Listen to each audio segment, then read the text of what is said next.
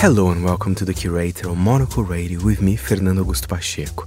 It is indeed the last Curator of the year, and for it we have the best of 2023 from Monocle Radio. For this episode, we speak with Christopher Nolan. It's a truth that the audience needs to hear in this kind of story, which is that these scientists, whatever their individual brilliance and, and their facility in things that, that uh, we can never understand or relate to, Plus, we celebrate 50 years of hip hop. Sometimes when you don't understand a genre of music or you don't listen to a genre of music, you don't see the inherent social and cultural value. It's just an expression of a human being's lived experience. All that and much more here on The Curator with me, Fernando Augusto Pacheco.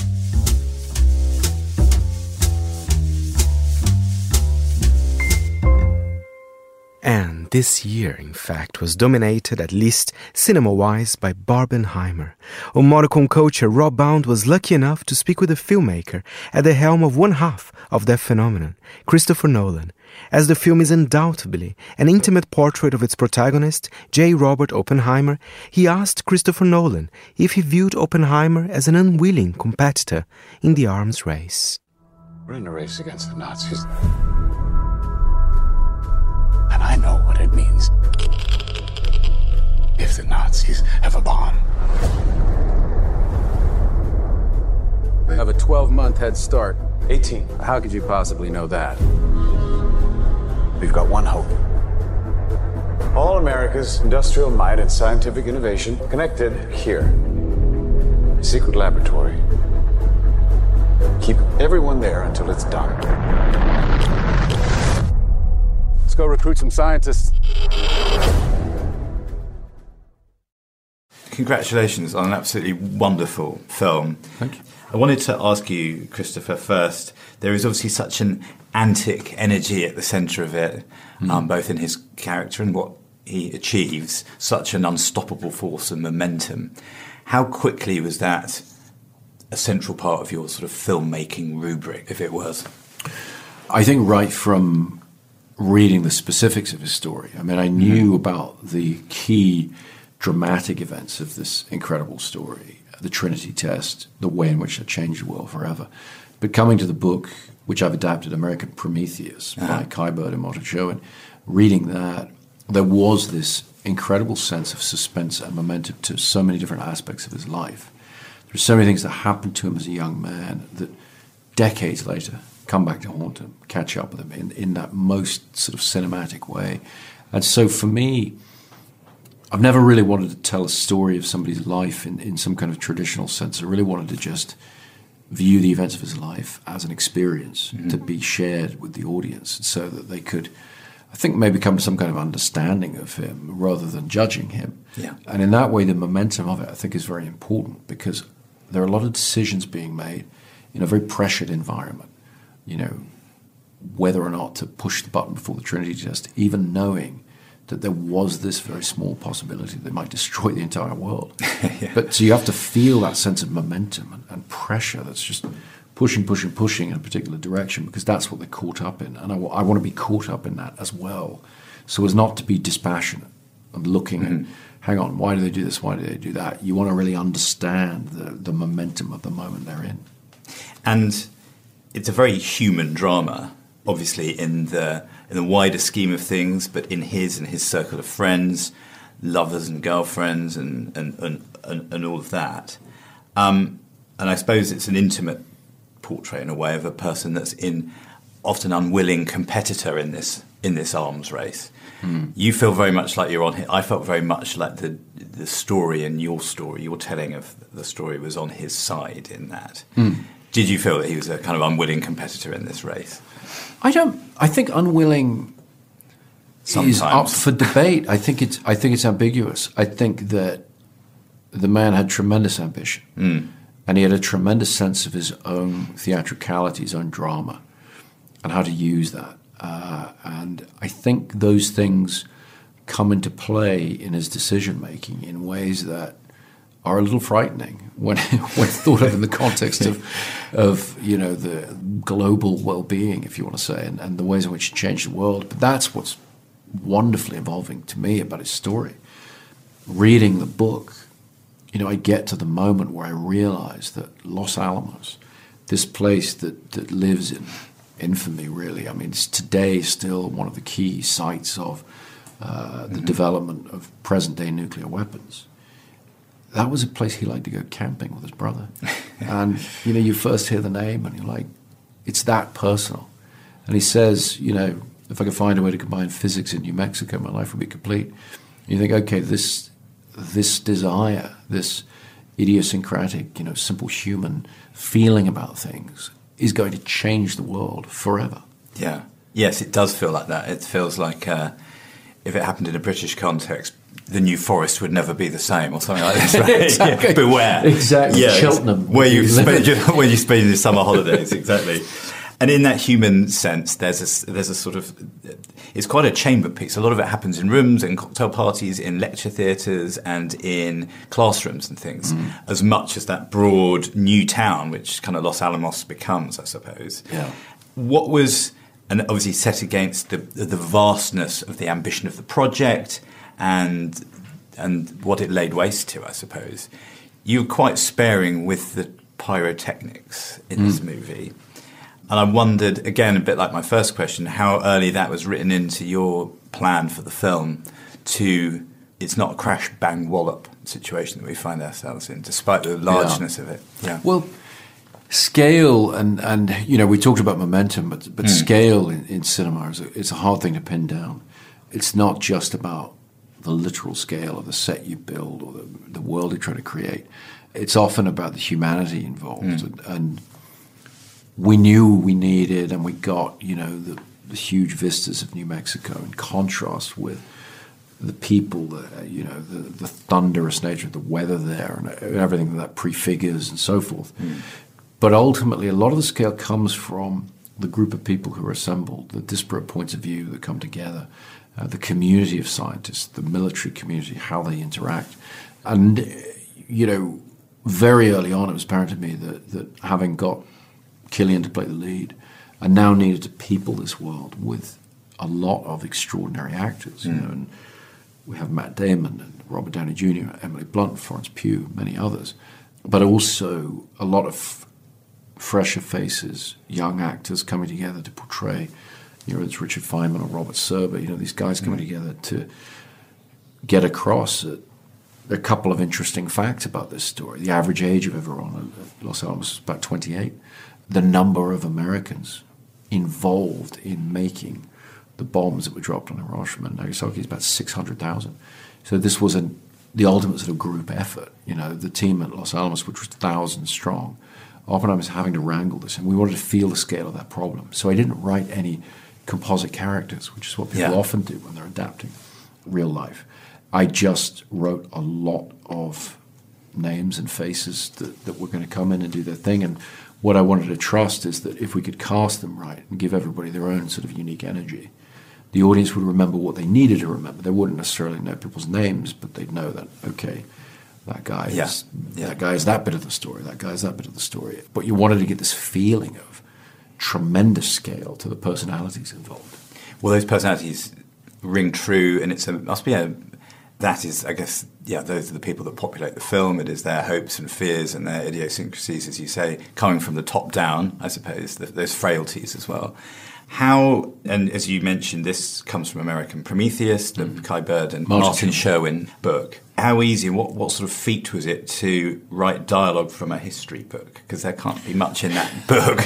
And Well, you, you, know, you, you, so you, have to breathe life into those historical characters. Well, the dialogue's a very specific and interesting facet mm. of, of this experience for me as, as a filmmaker because there are things in the book. A lot of it, as you say, is you know reported, uh, but there are the occasional bits of dialogue that really stick with you from the book, and then the book points you to the transcripts. So when it came to the security hearings in 1954, I'm reading a thousand pages of transcripts, which, whilst they won't give you tone of voice or anything. It's kind of interesting. You have to interpret it kind of if you were adapting a Shakespeare play or something. You have to sort of interpret, you know, well, what, Yeah. how do you say the line, as it were? But the lines themselves, oh my God, I mean, the, the drama of these transcripts is just so far beyond anything that I would ever dare to put on paper. It's amazing uh, source material. I amazing suppose, source that. material. And Yeah. so my job was to pick and choose, to edit, to take. I won't call them highlights because it's not that kind of story, but the, the important parts of this hmm. thousand pages. And really, I used the transcript. And so a lot of what the characters say in the film is verbatim. You tidy it up so that it fits the sort of movie vernacular because we're not making a documentary, we're No, interpreting and making Yeah. a dramatic feature. But um, I really tried to be guided by the transcripts because they were simply, they were just so dramatic. I mean, there are things that Oppenheimer says, some which I don't want to say because they're spoilers, or things that when you know, Yeah. Kitty testifies, or those things are taken, you know, right from the transcript. And now, highlight from the foreign desk. Frozen, vast, and remote, the Arctic has long been a region of relative peace and stability. But the idea of Arctic exceptionalism is on thin ice, largely due to Russia's war in Ukraine. This changing mood was palpable at the recent Arctic Circle Assembly held in October in Reykjavik. Monocle's Andrew Mueller and the foreign desk team traveled to the Icelandic capital to meet with various Arctic leaders, including U.S. Senator for Alaska, Lisa Murkowski, who's been calling for greater military preparedness in the region. Andrew began by asking Senator Murkowski if hailing from and representing Alaska has given her a different viewpoint of Russia to the rest of the United States. So many in even the rest of the United States have no appreciation of how proximate our neighbors are. From mainland to mainland, it's 57 miles. It is two miles between Little Diomede, Alaska, and Big Diomede, Russia. Two miles. And so I know that there's an oft repeated phrase out there that I can see Russia from my house. Well, honestly, if you live in Little Diomede, you can, in fact, see Russia from your home. And so think about what that proximity means. It means that you have Alaskans who not only view those across the strait as their neighbors, but their family members. Hmm. There was a period in time not too many years ago when we actually had what we called freedom flights. They were flights that were regularly regularly like once a week going from Nome, Alaska over into Provideniya to Magadan. These were an effort to reconnect families, to allow for that neighbor to neighbor relation culturally, a great deal of commonality in dance and tradition. And so when we think about it as Alaskans and the neighbor to the west there, it is not so far off. We have many Russian communities where families have come over and established themselves in communities that are somewhat insular with mm. Russian families, but there is a lot of connection. And so when war presents, when that wall really does rise in between our two countries, it takes on a different complexion in the state of Alaska than it might in other areas. I assume when you said it, you weren't talking about Alaska specifically, because this would be pretty hardcore revanchism, even by Vladimir Putin standards. But you did say a while back that you were concerned that Vladimir Putin had, as you put it, one hand on Ukraine and the other on the Arctic. Do you think we're not taking seriously enough the possibility of actual Russian predations upon the Arctic? Oh, I believe very much that Putin would like to see much greater Russian dominance in the Arctic.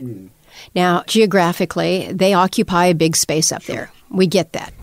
But I think what he is seeking to do is to broaden that beyond that massive geography that he has, its dominance in the waters. It is establishing a presence, a defense presence, an economic presence that says to the world, the Arctic is our domain. So, yes, I think very much that he looks at this and has greater ambitions than perhaps most in the United States would think that he does. And I think that we should view that with some concern. Obviously, partially as a consequence of Russia's assault upon Ukraine, the Arctic Circle has become much more, well, NATO-fied, I guess. Finland has joined, Sweden presumably will. Do you think that the Arctic also needs to become much more obviously militarized? I know your, your Arctic Commitment Act, which you sponsored, does call for a permanent U.S. maritime presence in the Arctic. Do you mean specifically a U.S. naval presence in the Arctic? Well, think about how much water we have in the U.S. Arctic that is pretty open. We have a wonderful Coast Guard. We appreciate all the assets, but in fairness, our coverage is very limited, and we have effectively no naval presence in the U.S. Arctic waters. We have no naval presence in Alaska. And it is something that we have pressed the Navy to review, to look at that specifically.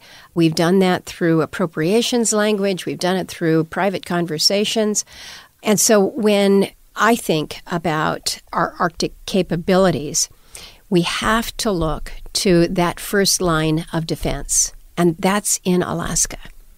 And so whether it is air superiority, whether it is our preparedness from a surveillance capacity with drones, but clearly with assets that help to cover our oceans around Alaska.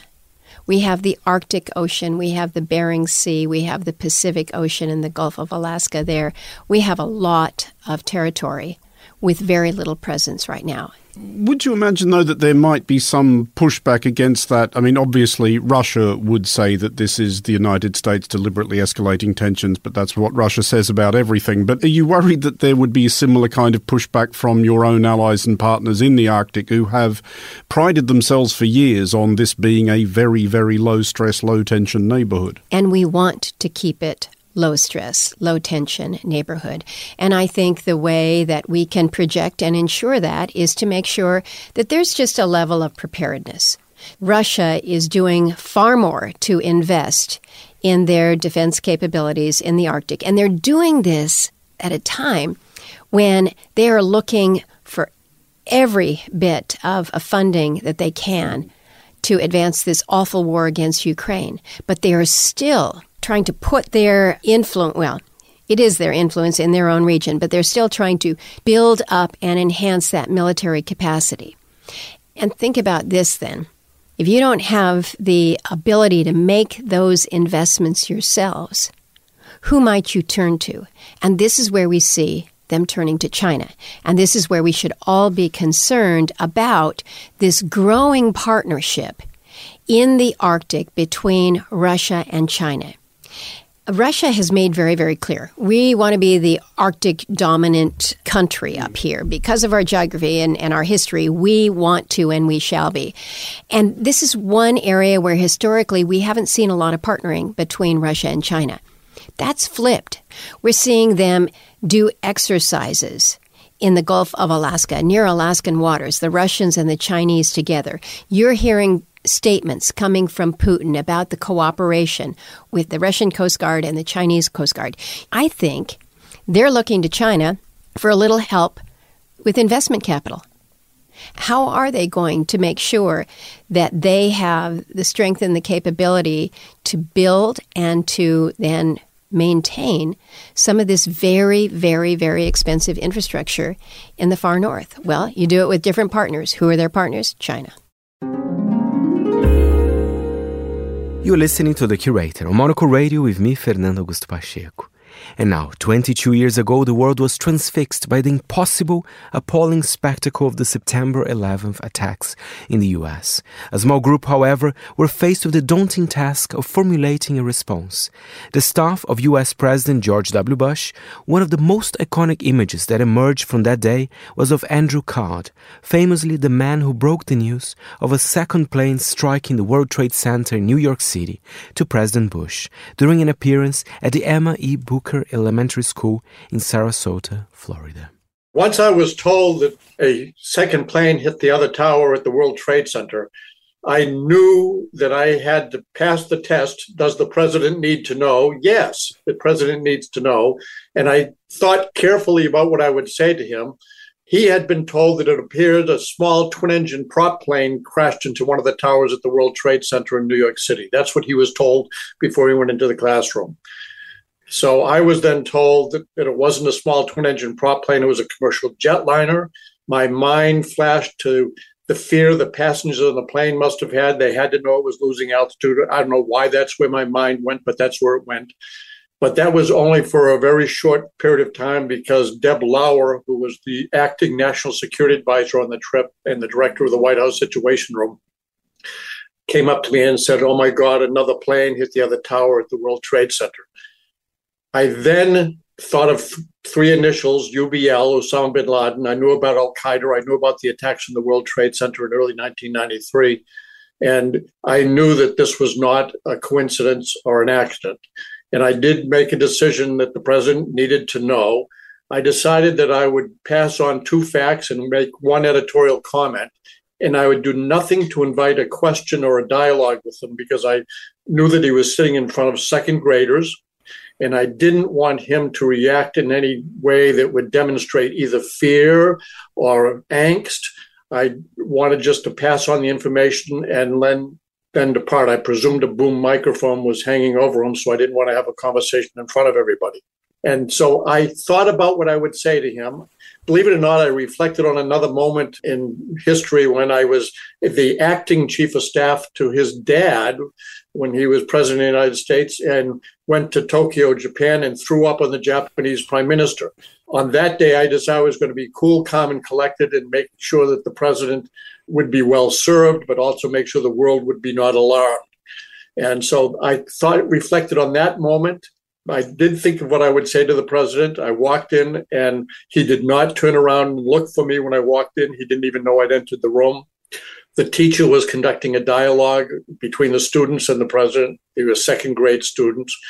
And when the teacher told the students to take out their books, that meant the conversation was over. They were getting their books out to read with the president. And that's when I walked up to him and leaned over and I said, A second plane hit the second tower. America is under attack. And that was all I said to him. I stood back from him so that he couldn't or wouldn't ask me a question. I was impressed with how he did react to what I said to him. He did nothing to generate fear in those students. He did nothing to demonstrate fear to the world that would have been to the satisfaction of the terrorists around the world. Instead, I think he contemplated his legitimate burden that he carries because of the oath that he took to preserve, protect, and defend the Constitution of the United States. So I, I was very impressed with how he reacted to what I said to him. I was pleased that he did not get up and demonstrate any fear. And he also did not come with me and leave the venue. It allowed me to go back into the holding room and say, get the FBI director on the phone, get a line open to the vice president, get a line open to the White House Situation Room. Dan Bartlett get some remarks written for the president. He's going to have to go into a larger auditorium and speak to the guests that were there. And he can't do anything that is not truthful. He's got to be truthful with his words. Don't say anything we do not know to be true. Then the president walked in after he had excused himself from the classroom. And the first thing he said to me when he opened the door and walked into the holding room was, Get the FBI director on the phone. We could say, He's right here, Mr. President.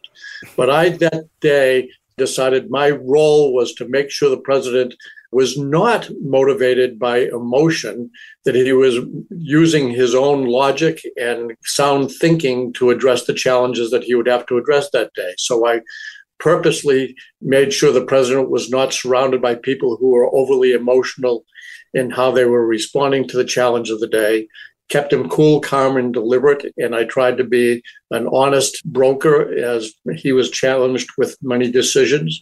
And I was with very impressed with his thought process and his demonstration of commitment to keeping his oath and the brutally tough decisions that he had to make. Probably the toughest decision that I watched him acknowledge was he authorized our military to shoot down commercial airliners if they were not complying with FAA radio traffic to land. And it was soon after that that Flight 93 crashed in Pennsylvania. And I admit that some of us wondered if one of our fighter jets had fired a missile at one of the commercial jetliners. So, but I watched the president make a tough decision about making sure that Putin was called and that he didn't do anything to overreact.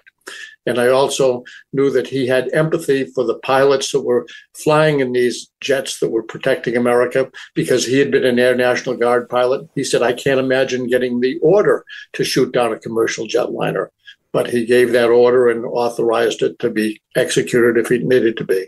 I want to come back to your, your management of the rest of the day shortly, but just to go back to the moment where you told President Bush what had happened, it seems to me there's two things there. There's the, the what you say and the how you say it. In terms of the what you say, did you rehearse any other lines? Were those the first things that popped into your head? Or were there other things you thought about and thought, no, that's too complicated, that's too emotive, that's too alarmist? How fast did you winnow it down to that? I winnowed it down pretty quickly. I didn't think that it would be appropriate for the Secret Service to come in and whisk the president away in front of the second graders and the press because I thought that would have generated fear. The second thing is, I didn't want the Secret Service to rush up and lift him up and take him away when others would be wondering if they were in danger too.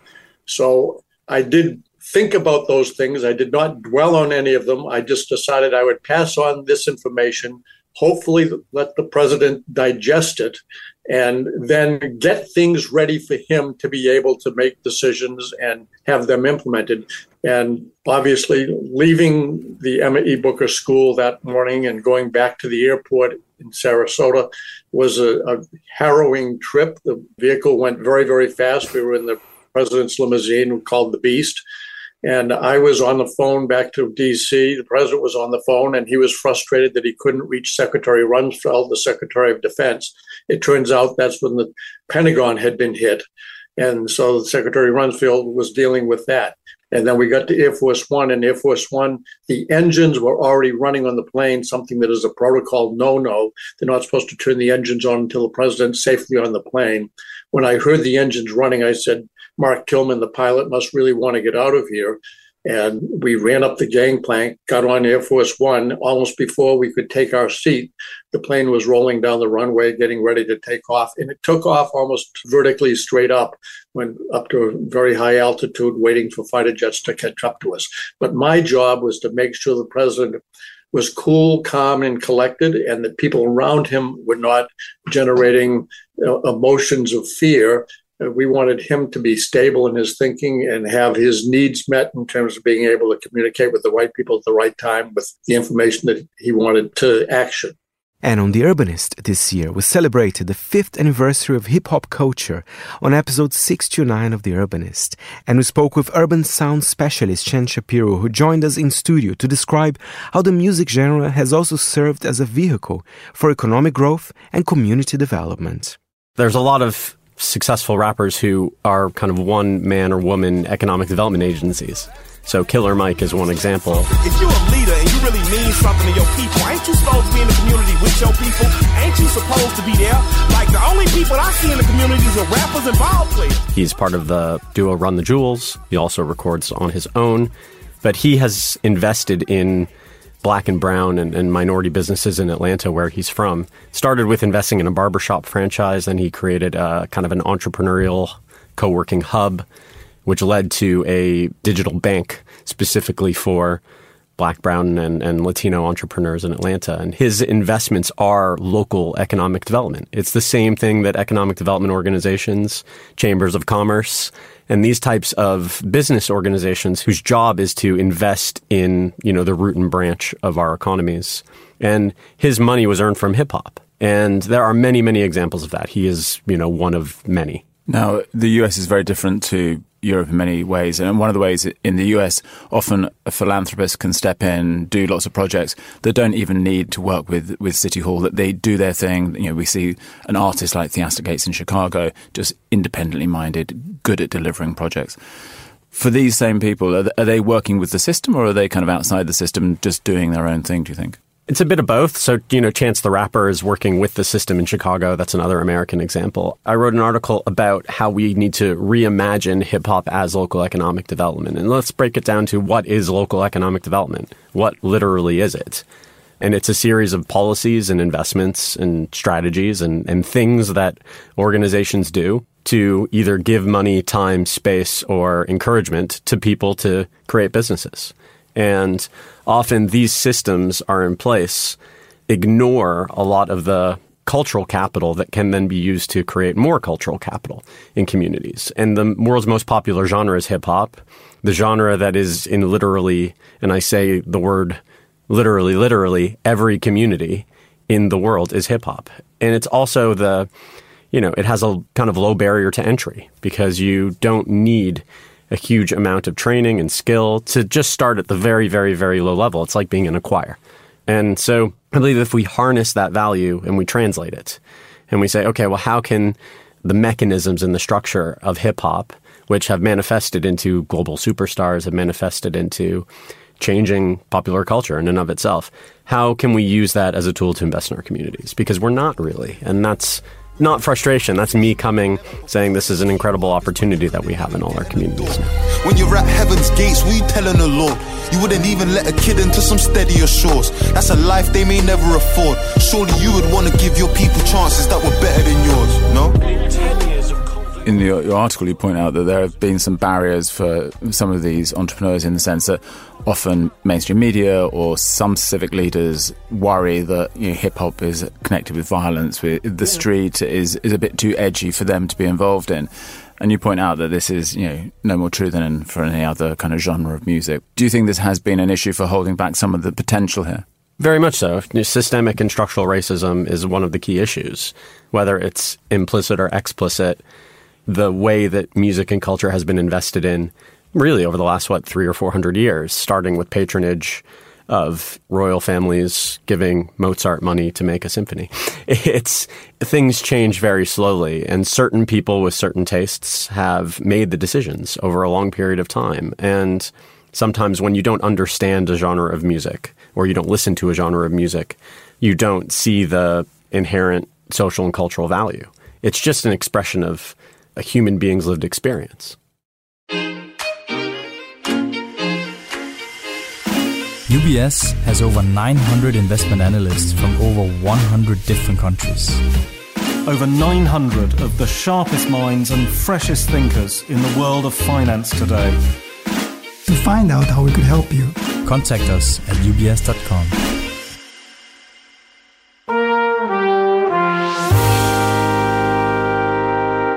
We're back with the curator, and of course, we need another highlight from Monocle on culture. This year, we marked the release of the disco-tinged, effervescent pop album That Feels Good with its sparkly creator, Jessie Ware.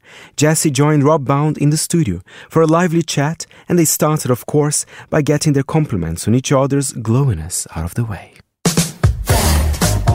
Feels good. Do it again. Do it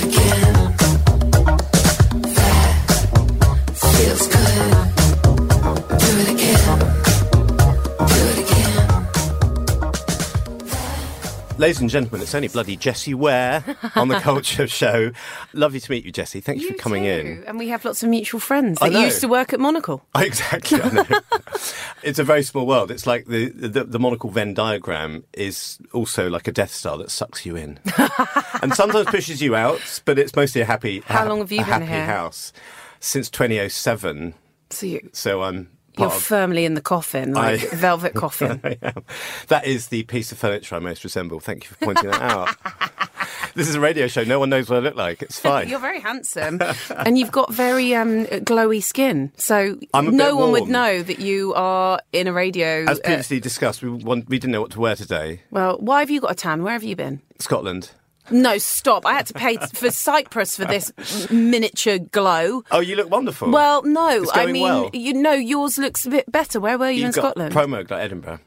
oh, I love Edinburgh. honestly, honestly, I think it might be Windburn, Jessie. That's what it is. Up old uh, Arthur's yeah, seat. exactly. Arthur, Fine. yeah, leave Arthur's seat Yeah. out of it. Talking of which, I feel your record that feels good. It's Yes. kind of aimed at it's grabbing people by a certain body part with some of the titles, some of the song titles such as think "Shake the Bottle," "Freak Me Now," genitalia? "Short and Curlies." I was going to say "Scruff of the Neck." You, we could go further Short down. I don't know. I don't know what kind of short and curlies you're talking about, Rob. if I just made this so lowbrow from what I- I'm so Sorry, sorry. we're Uh, we're start- about to go there. Let's go there. We've start. We've sort of start. I know. Sorry. I think it was. Um, we got overexcited. Yeah. It's the lack of breakfast and the coffee. Oh yeah, it, could. We could of- go anywhere now. That's kind of yeah. It's um. So how did you how how soon into recording that the record did you choose such a vibey, grabbing people by the scruff of the neck title? Um. Well, as soon as we made that feels good, I knew I wanted it to be the album title. Yeah. It felt so kind of buoyant and and fun, and also the song was fun, and so I wanted it to start the record. But I also thought it's quite a funny old title because it's got the exclamations, the double exclamation, which somebody on the internet when I announced it said that um, the only other person they think that they can uh, remember that's got that is um, Shania Twain with "Man, I Feel Like a Woman." Oh, that's and that knowledge. went quite well for them. So Yeah. I feel like hopefully uh, the only way is up. There you go. record. Reeling in the Grammys. Yeah, exactly. Like you'd probably an extension, put an extension on yeah, exactly. It'll be it'll be great. just to hold them. So that you call it that feels good. Well, I loved. I appreciate. stopping in the middle of the I sentence. appreciated how you did a pause. I did appreciate that. I just think if I do that every time, people are going to think I'm an absolute wanker. Are you not? You're not. allowed to- Are we live? You are allowed to Are we that. live? Yeah. Oh, I'm so sorry. Uh, We're well- not live, but oh, we're we're also not not live. the BBC, Okay. Okay, so- great. So you're okay. Okay, great. Wankers are fine. Perfect. welcome, always welcome.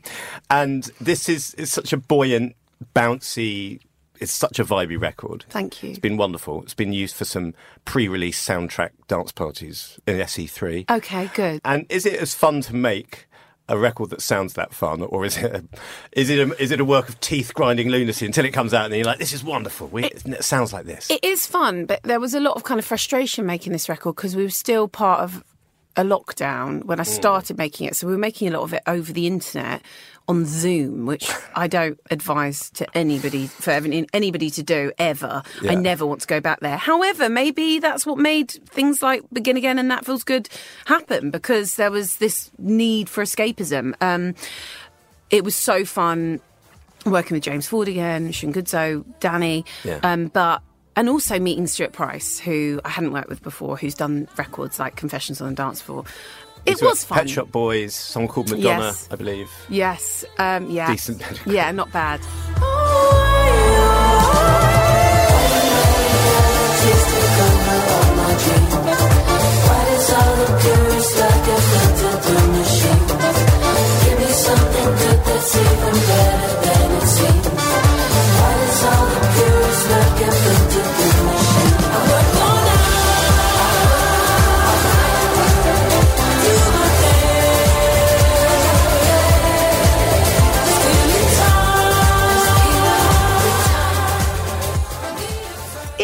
Fun. I think I was having fun. Okay, Um, so I the Zoom, we'll have a look in the archive of the Zoom comments section. Yeah, right, exactly. I mean, period. no, look, the Zooms. I, I, I never want to make music like that ever again. But only part of the record was made like that, Hmm. and I think, yeah, the the title is representative of, of, of, of how I was feeling and where I'm at. So yeah, it was Yeah. it was good fun. Nice, because if the lockdown was like a a funny chrysalis, this is the butterfly. This has gone bananas. it's such a, I'm a use brilliant sounding like record. Thank you. Yeah, I think it was.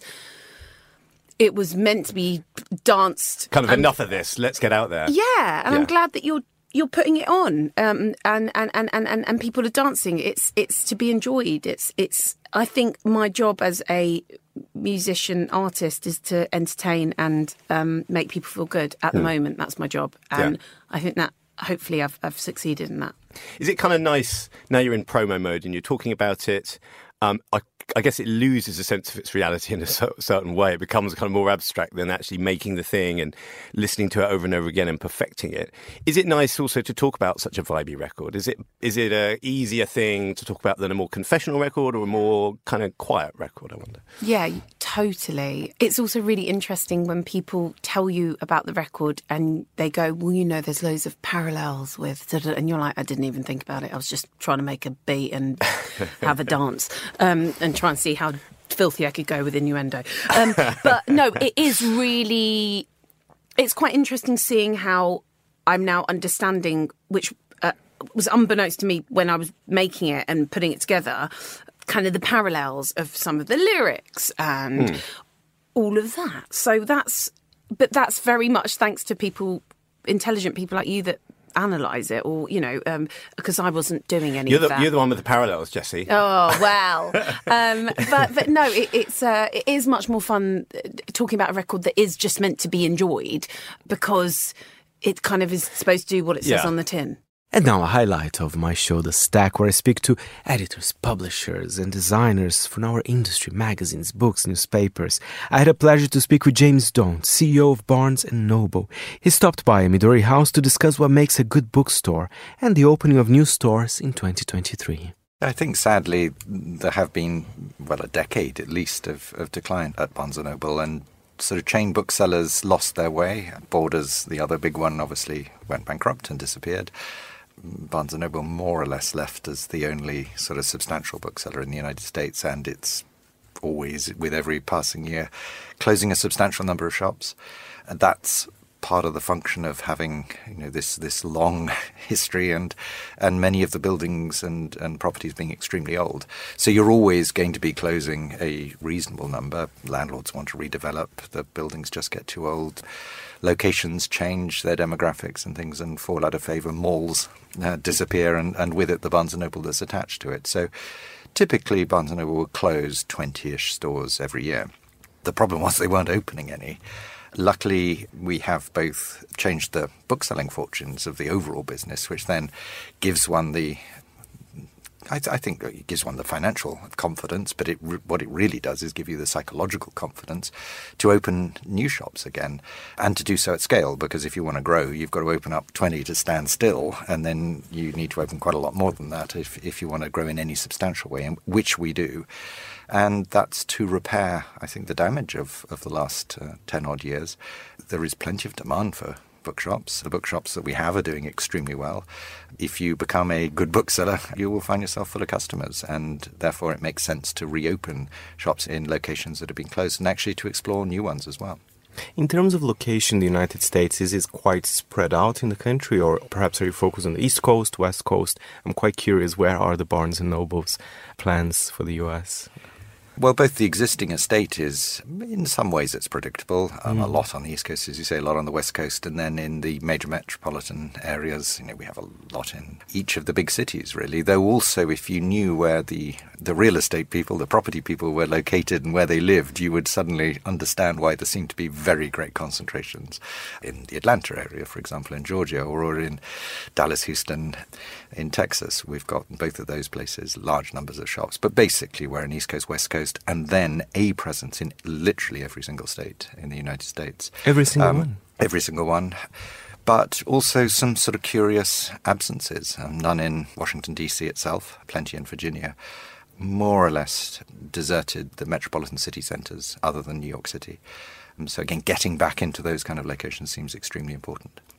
Tell us about some of the changes you've implemented or still want to implement because of course it's a long process. I mean, there's so many shops. I mean, it's not I'm sure it's not an easy task. But the shops itself they changed. I mean, because of course it's a bookstore, but they were selling all sorts of things. You know, they were selling, you know, batteries, a lot of board games, toys, which I'm, I'm sure some of them are still selling it, but there are more books, right? That's perhaps the secret of the success too. I think certainly becoming a, a good bookseller is a secret to selling Mm. more books if you are a, a bookseller. And sadly, that mission, I think, had been diluted and the business itself had been run by retailers.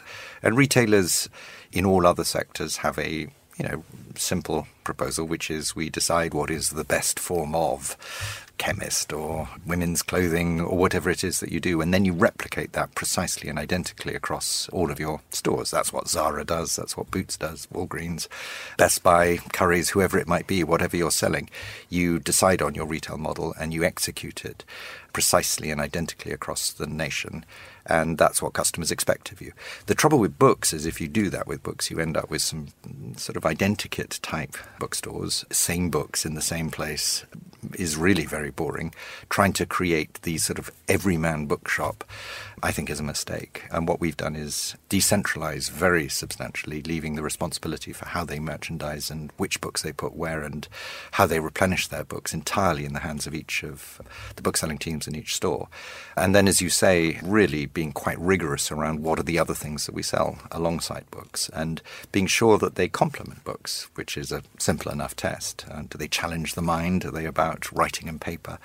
That is a, a decent test. And if they don't pass that, we shouldn't have them in our store, which is why things like batteries have, are no longer in there and, and we no longer sell sort of great mounds of drinking water and, and the other things that, frankly, also visually made our shops much, much less attractive.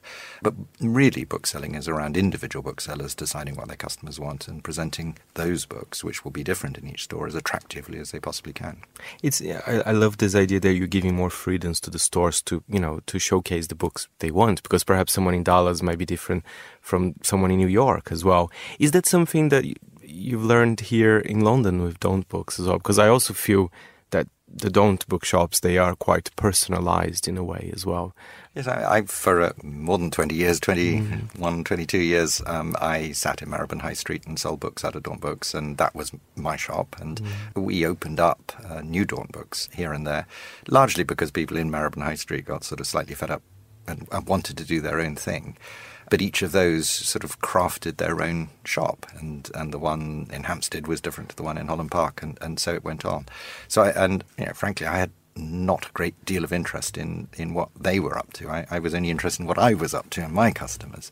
And I took that ethos then uh, first to Waterstones, and Waterstones effectively gone bankrupt. And by putting in that ethos and that book selling philosophy, Waterstones began to succeed and, and in fact succeeded tremendously well.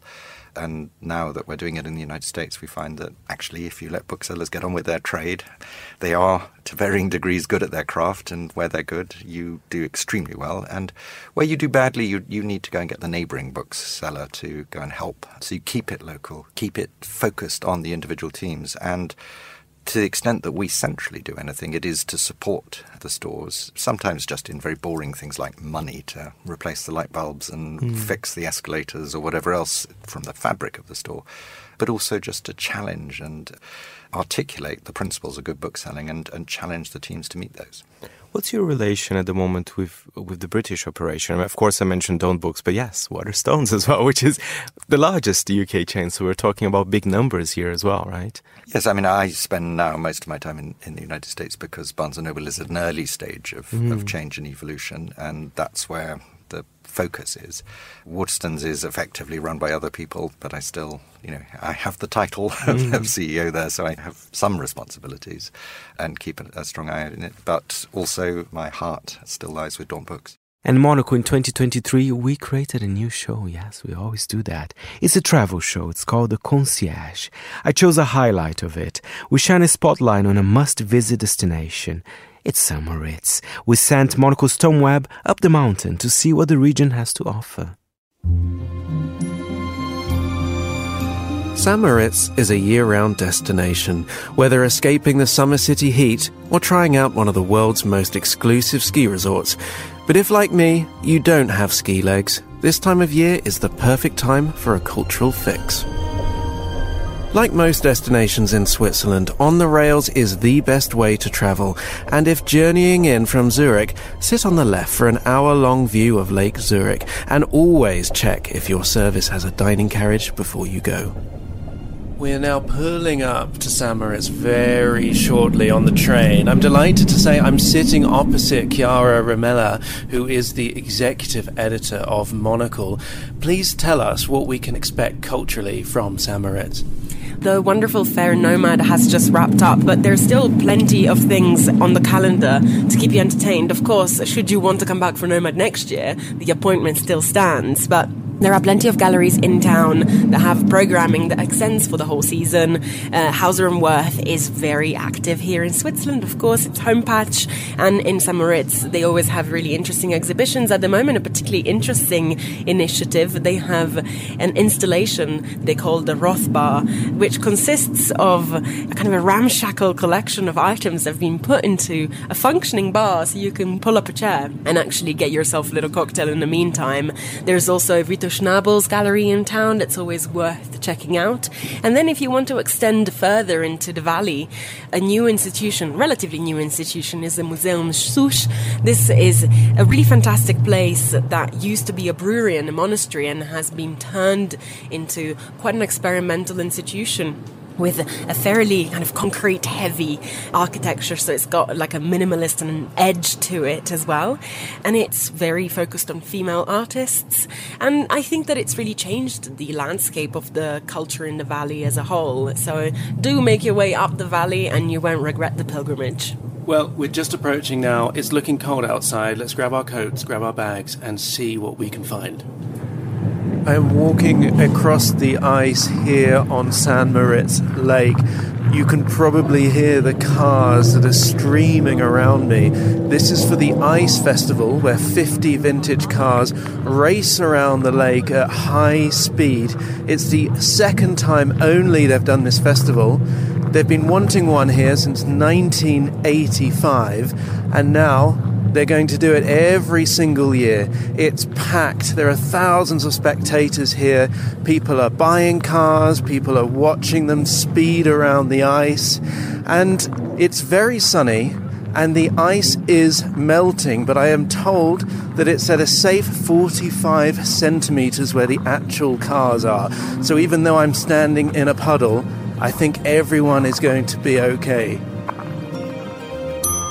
For lunch, if the idea of catching a ski lift for fresh fish seems unusual, the newly opened stunning Langosteria restaurant is a new must book early dining experience in town, as is the new members only straight out of the movies Gucci Lounge at the old favourite Paradiso. And in a few weeks, the Alpine Metropolis will also see an addition of a sixth five star hotel. I think it's really a little city where you don't miss anything. It's really comparable to big cities, but it's on 28.7 square kilometers and surrounded by the beautiful nature and on 1856 meters. And I think this is what it makes so special because we are offering very strong cultural events. Yeah, the tradition of the brand, the service quality that we have in our hotels. We have six five star hotels in the valley, and I think this is something unique, comparable to big cities, but still in the middle of nowhere. Actually, I prefer summer than winter because it's uh, quieter and colorful. We have all the colors from the lakes to the sun and blue of the skies. And it's really, you can do many more things than you actually can do in winter. So, kite surfing, visiting all the events, the art galleries, doing um, yoga in a forest or at a lake shore. So, all these things, jumping into not freezing but a cold lake early in the morning. I think these are all things that are very special and you can see in Sovereigns. We have also very special jewels, all these things and all these undiscovered pearls I would suggest for summer. For the train back down the mountain, try and seek out the glass ceiling carriage at the front of the train and maybe use the time to rebook for those summer months. From San Moritz, for Monocle, I'm Tom Webb. And we had fun as well with a special series on the Monocle Daily. It was called Nerdy Pleasures, where we're looking at the most unusual pleasures from the Monocle staff. And we had this great one by Emma Searle on Lord of the Rings.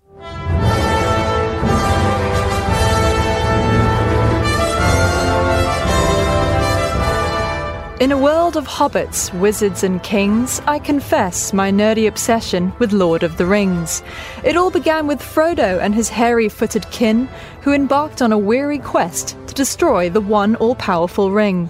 One ring to rule them all. One ring to find them. One ring to bring them all. And in the darkness,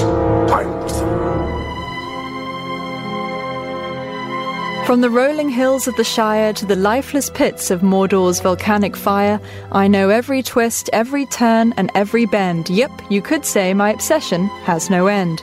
With elves, dwarves, and orcs roaming the land, I like to delve into Middle Earth, popcorn in hand.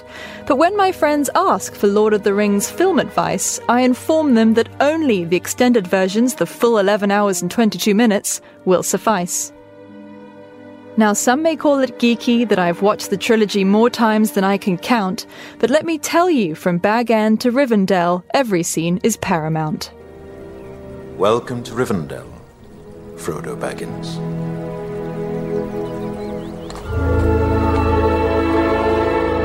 I've analysed the folklore, the battles, and the strife, and yes, I may have shed a tear or two, spoiler alert, when Boromir lost his life. My Captain.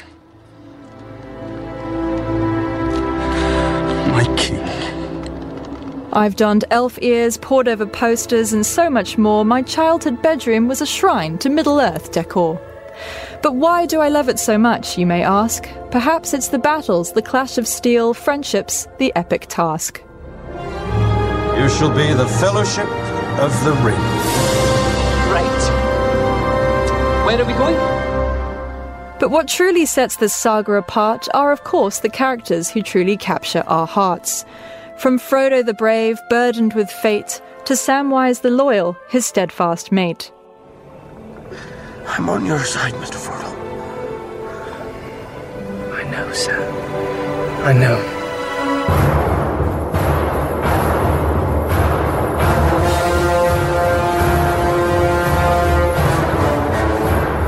And of course, there's Gandalf the Grey, a bearded wizard with a twinkle in his eye. With his booming voice, he has a special ability to exude cheeky wisdom in every reply. A wizard is never late, Frodo Baggins. Nor is he early. He arrives precisely when he means to. But perhaps most famously, in the depths of Moria, a dark place without music, light, or the sound of birds, Gandalf faced down the evil Balrog, staff in hand, and uttered these four words. Shall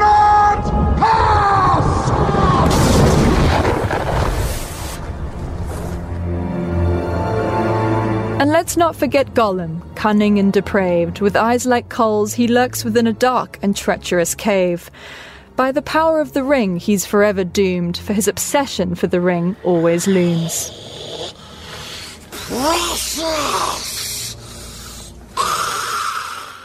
And then there's my favourite character, Legolas, the archer with his golden hair. A dashing elven prince, an agile warrior, light as air. But when Legolas opens his mouth, his manner strange and reserved, he utters bizarre words. His one liners are simply absurd. A red sun rises. Blood has been spilled this night. This forest is old. Very old. Feel something. A slight tingle in my fingers. I think it's affecting me. Something stirs in the east. A sleepless malice. Yes, some may scoff at his words so absurd, but they're a source of joy for the nerds in this world. But do you know what, dear listeners? I've learned but to embrace my nerdy obsession with a smirk upon my face.